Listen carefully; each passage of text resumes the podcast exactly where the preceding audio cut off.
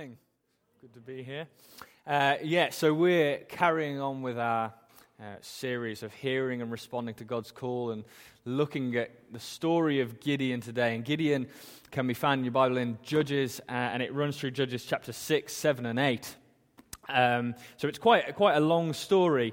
Um, and Gideon is used in a very powerful way by God to uh, defeat this Midianite army that's oppressing the Israelites uh, and also to bring the Israelites back to God. And it's a, it's a fantastic story and a fantastic victory, as you, as you saw with the, the brilliant drama that we had with Rainbow's group uh, this morning. Uh, and, and God has this habit of doing great victories and, and big plans and big pictures. And, and that's really important. And, it, and he has a big plan, I believe, for, for Bridgnorth Baptist Church and, and the community here in Bridgnorth. And that, that is important. But I think it would be a shame if we also missed the small victories that, that God brings in Gideon's life uh, in preparation for what God calls Gideon to, uh, God does some, some important victory, some important work in Gideon's life in preparation for this bigger plan, but also because he loves Gideon and because he wants to see Gideon progress and grow as well. And if we're honest with ourselves, I think actually a lot of the work that Jesus does in our lives is small victories, but they have a big impact. And this is what we're going to look at this morning. So, uh, chapters 7 and 8 in Judges are primarily taken up with Gideon um, and, the battle with the Midianites and, and Gideon bringing people back to, of Israel back to God. But the first chapter, chapter 6, is where God first meets with Gideon. Uh, and God starts to win victories in Gideon's life in preparation uh, for this big victory with the Midianites. And so that's what we're going to focus on this morning. To give you an idea of setting the scene, Judges chapter 6, verses 1 through to 10 it sort of sets the scene for you before even Gideon comes on. Uh, and to give you a picture, the Israelites have once again fallen away from God. And you'll see if you read the book of Judges, this is this is a repeating theme, okay? The, the Israelites fall away from God. God raises, raises a judge from the people uh, to bring the people back to Him, to put them back on the straight and narrow path. Uh, and they do for a time, and then uh, the judge dies, and uh, eventually they fall away from God, and the whole thing sort of recycles again. Um, and, and, this is where they're at. The Israelites have fallen away from God, and they've started worshipping uh, this false idol, uh, Baal, and various other false idols, false gods around the, around the region. And so God hands them over to the Midianites. These Midianite army, as uh, Mary alluded to earlier, was this vast army that, that, the Bible describes as like a plague of locusts. That's how big they were, and they were attacking the people of Israel and oppressing them. But not only that, but they would, they would come to the land, and the Bible says they would wipe out all the resources and all the food of the land. They would take it all for themselves, and then they would depart and they would wait for the Israelites to replant plant their crops and them to grow, and then they'd come back again and they'd take it all. And they did this for seven years. For seven years, they did this. The people of Israel were not only being attacked and killed, they were starving as well. Uh, no food and no resource in the land. Pretty bleak picture. And so the people of Israel, they cry out to God and they say, God, why is this happening? Why is all this bad stuff happening?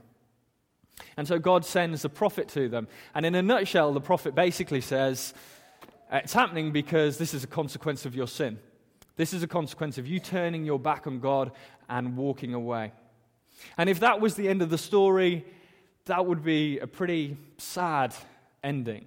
But we believe in a God, uh, a God who is compassionate and merciful, uh, and is a God of first and second and third and hundredth chances uh, in our lives.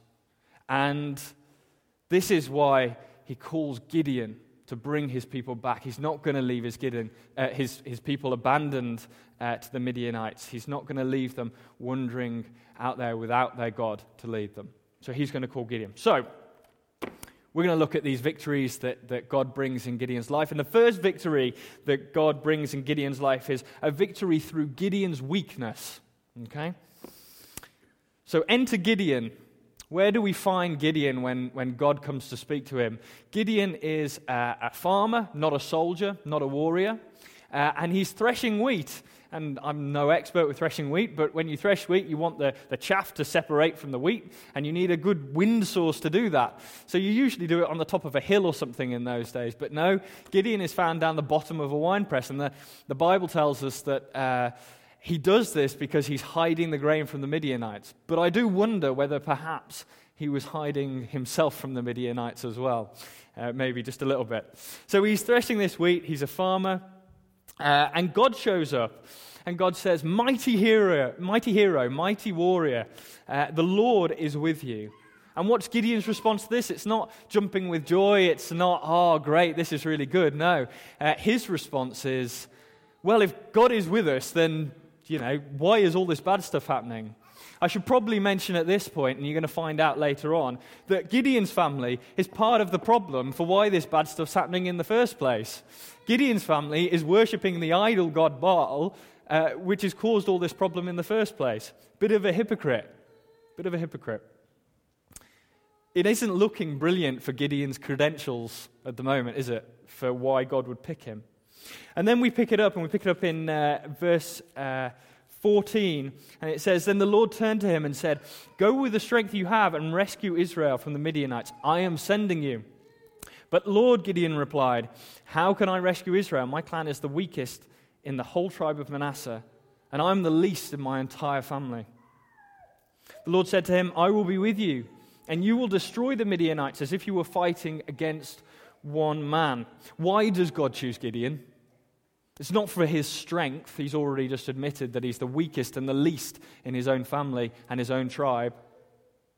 Why? It's not for his qualifications. He's not a soldier, he's not a warrior, he has no experience of fighting an army or even raising an army of his own. And it's certainly not for his purity or his sinlessness, uh, because as I just mentioned, you're going to find out his family are worshipping this false god, this false idol. So it's, it's not that either. I believe it's for his weakness and for the fact that he's honest, open about his weakness. You know, we live in this world where uh, our strengths are uh, promoted, aren't they? They're encouraged to be promoted. Promote your strengths, show how good you are at things. But our weaknesses, we're, we're taught to hide those and be a bit ashamed of them and keep them a bit closed and in the closet, not let our weaknesses out. I remember when I was. Um, uh, first started going to interviews for work, and uh, one of the pieces of advice that was given to me was that you, you know they're going to ask you this question, you know, what is your weaknesses? Uh, you know, can you tell me about one of your weaknesses? Uh, and you should never, ever, ever say what your weaknesses are. Um, and so my, my stock answer was something along the lines of, well, my biggest weakness is that I'm just a bit too much of a perfectionist. Um, which, which essentially is paramount to saying I'm, you know, uh, I have no faults, which is ridiculous. Um, it's, it's, it's ridiculous. But, but we do, we hide our weaknesses. We're ashamed of them sometimes, and, and we're not encouraged to promote them either. What does God think about weaknesses, though? Uh, this is what Paul wrote in 1 Corinthians 1:27. But God chose the foolish things of this world to shame the wise. God chose the weak things of this world to shame the strong. God longs for us to recognize our weaknesses. Why? Because in our weaknesses, we don't have any pride. We don't have any boasting. There's no glory for us in our weaknesses. There's no false humility to get in the way. And God longs to work through our weaknesses. God can work in immeasurably powerful ways through our weaknesses. And so God chooses to bring a victory through Gideon's weaknesses. He tells Gideon, to go with the strength he has because he's sending him. And Gideon asks, How can I do that? Look at me. How can I do that? And God says, Me. I will be with you. And God might come to you one day and say, I want you to go somewhere. I want you to do something. I've got a calling on your life to do this. And you might say, How? And God will say, Me. I will work through your weaknesses. God brings a victory through Gideon's weakness. But God's not done with Gideon yet. Gideon's not ready to, to go out and lead this army. So God's going to bring another victory. God's going to bring a victory through Gideon's idols. Okay? So, a bit later on in the story, as we saw in the, uh, the drama, uh, God comes to Gideon and he says, uh, Gideon, I want you to go and destroy your father's idol to Baal and sacrifice, make a sacrifice to me and worship. You see, God never leaves a job half finished in our lives. Isn't that good news? God never leaves a job half finished. If we are willing, Jesus will see the, the job of perfecting our faith through to completion. That's really good news. And also, Jesus can and does use imperfect people. Gideon was not perfect, but God uses him in powerful ways. We're not perfect, but that does not exclude us from God using us in powerful ways. So God calls Gideon and he says, I want you to destroy this idol. Uh, and, God, and Gideon is obedient to this but scared. He does this at night, hidden, where uh, no one else can see him. Um, why? Because he knows that there's a very real chance and risk that the people of the village and his family are going to basically kill him for doing this. This is a high risk thing to do. But he's obedient. And I want you to remember that word obedience. It's, it's critical for, for what we're looking at today. He's obedient, and it's more important than his feelings, it overrules his feelings. And true to form, after he's destroyed the idol and gone to bed the next morning, the people wake up and they, they find that their idol and the, uh, the altar uh, has been destroyed. And uh, they start searching around and they find out that it's Gideon who's responsible for destroying it. And so they go to, uh, they go to Gideon's house and they say, Joash, who's Gideon's father, Joash, bring out your son Gideon. We want to kill him for destroying this altar. I wonder how do you, how do you identify what an idol is in your life? An idol being something that is uh, in the place of where God should be in your life. Well, I think there's two, there's two key things you can look for. The first is your reaction when your idol's life is threatened, and the second, its reaction when your life is threatened. How are they reacting when their idol's life is threatened? They want to kill over it. That's how important it's become to them. They want to kill Gideon because of it, because Gideon has exposed it for what it is a pile of stones, nothing more. And what about its reaction when your life is threatened? They have been oppressed for seven years, and Baal has not helped them once. Seven years, and he has done nothing because there's no power in, in idols. Who defends Gideon then? So they want to come and they want to kill Gideon. Uh, his father, Joash, his father Joash says this. He says, If Baal is such a great and powerful God, let him defend himself. He can kill Gideon if he's really a powerful God. Um, but otherwise, leave Gideon alone. You see, there's still already a transformation of faith, not just through Gideon, but through the people around him by destroying this idol. We, uh, we recently, me and Emily, we got challenged, or felt challenged, or I felt challenged particularly, um, that our television had become an idol in our, in our lives, or particularly my life. And um, my wife is smiling because I came back uh, and after a walk, you know, as I do, and thinking, and God challenging me on things, and said, uh, I, think, I think the TV's become an idol in our life. I think it's a problem. Um, you know, all I do is every day I come back from work tired, and all I do is I sit in front of the TV, and it's, it's affecting the time we spend with Zach, and it's affecting the time we spend with one another. And um, I feel God's challenging us to live radically and get rid of our TV. And Emily's like, Yeah, great, really good idea. Um, I'm on board with that. And so Emily is brilliant. She's really good. She, she stops watching TV completely, and I do for about 24 hours. And then I'm back in front of the TV. And, and Emily comes and says, I thought you were going to give TV up. Yeah. Uh, um, I'll do it again. I'll do it again. Okay. So Emily continues to stop watching TV, and I, for another 24 hours, I'm brilliant. And then I'm back in front of the TV. And I realize then that there's no middle ground with idols. There's no middle, middle ground with idols. Uh, and I was being called to destroy my idols not just put them in a corner and say, I'll discipline myself and not, not look at them or not use them.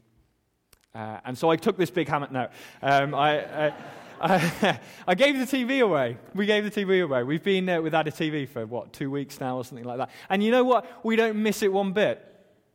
Isn't that strange? And we have so much more time that we spend with one another and with Zach and with God.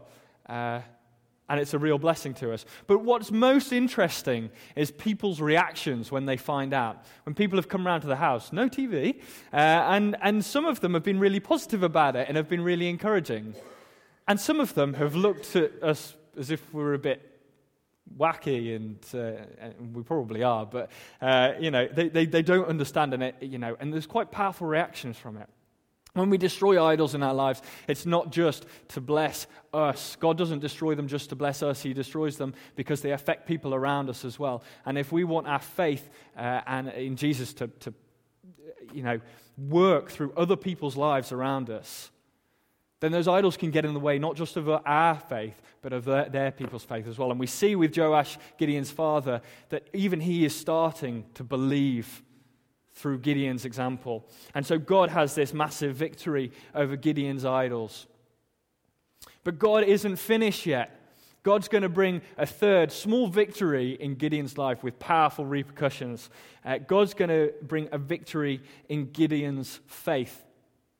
Uh, there's a, a, couple of different points in the story where Gideon tests God. Um, we've skipped over one, and it's worth going back and reading it. It's, uh, it's between uh, uh when God meets Gideon and when he destroys the idol in, in, in the book. But the one I'm going to focus on is the one that's in the drama, uh, which is where Gideon uh, has raised his army. He's raised this army of 32,000 men that he's called from the different tribes around the area.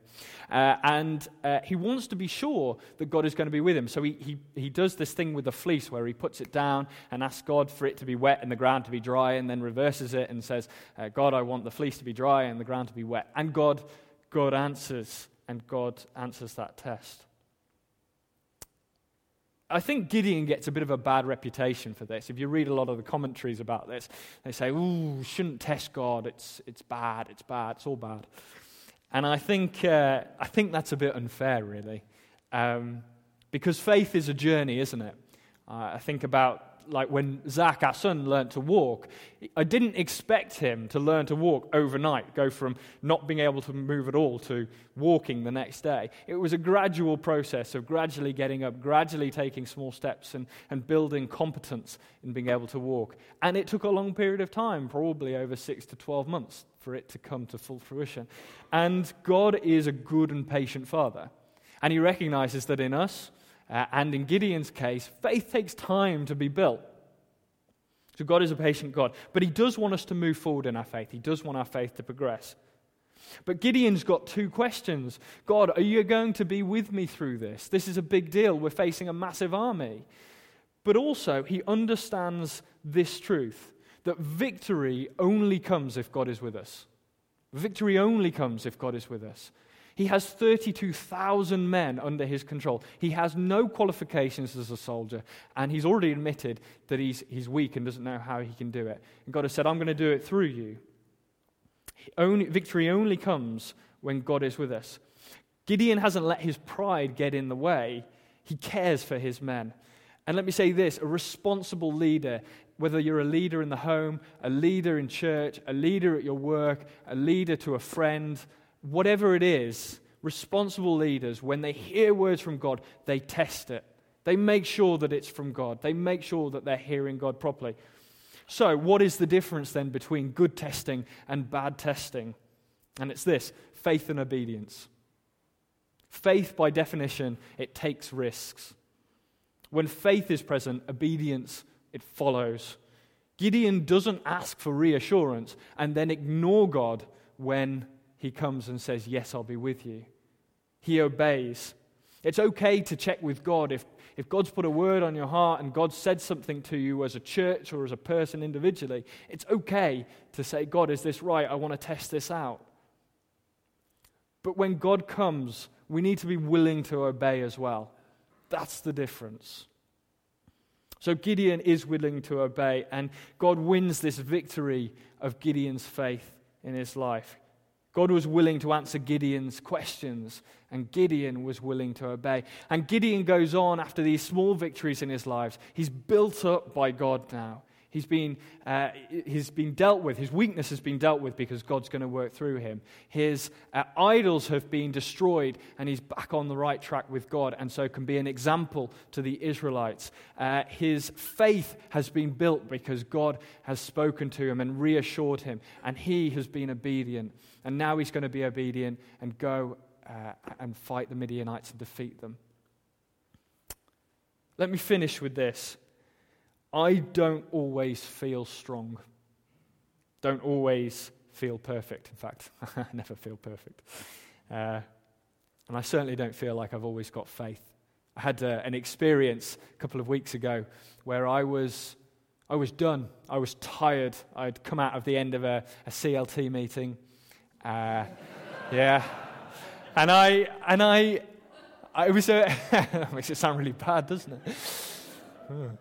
I, uh, I'd reached the end of my tether. I'd, I'd spent all the strength that I had. Uh, it was a busy period at work. Uh, it's a busy period at home. It's a busy period at church. And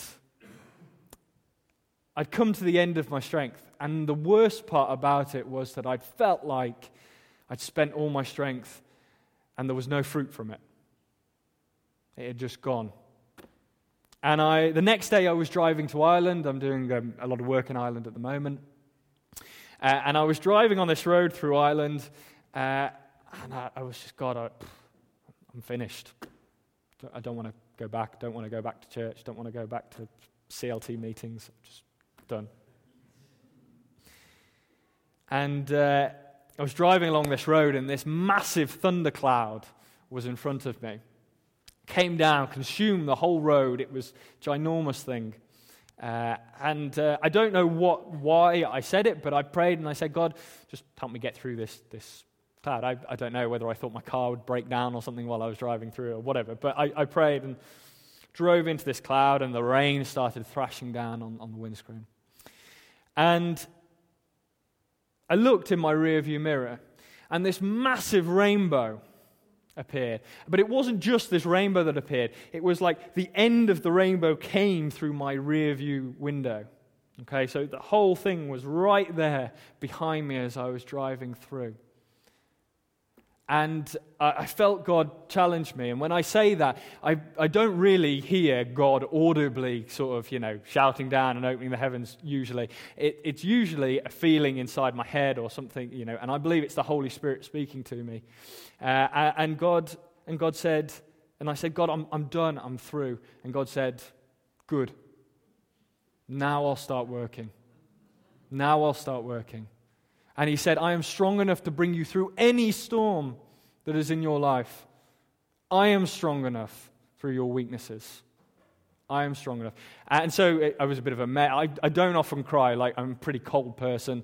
I go to funerals, really. I don't really cry. It's not something I do often. Um, so, generally, the only time I cry is if I'm in a lot of pain uh, or, or, or God has met with me. They're the two times that it happens. Uh, and so I was, you know, I was a bit of a mess, crying, driving. Don't like to admit that, but it, it, was true. And I drove out the other side of this storm, and there was this, this brilliant sunset going on in the sky. And I thought how faithful God is to work through our weaknesses, how faithful God is to bring us, uh, bring our faith through to completion. That's good news. Amen.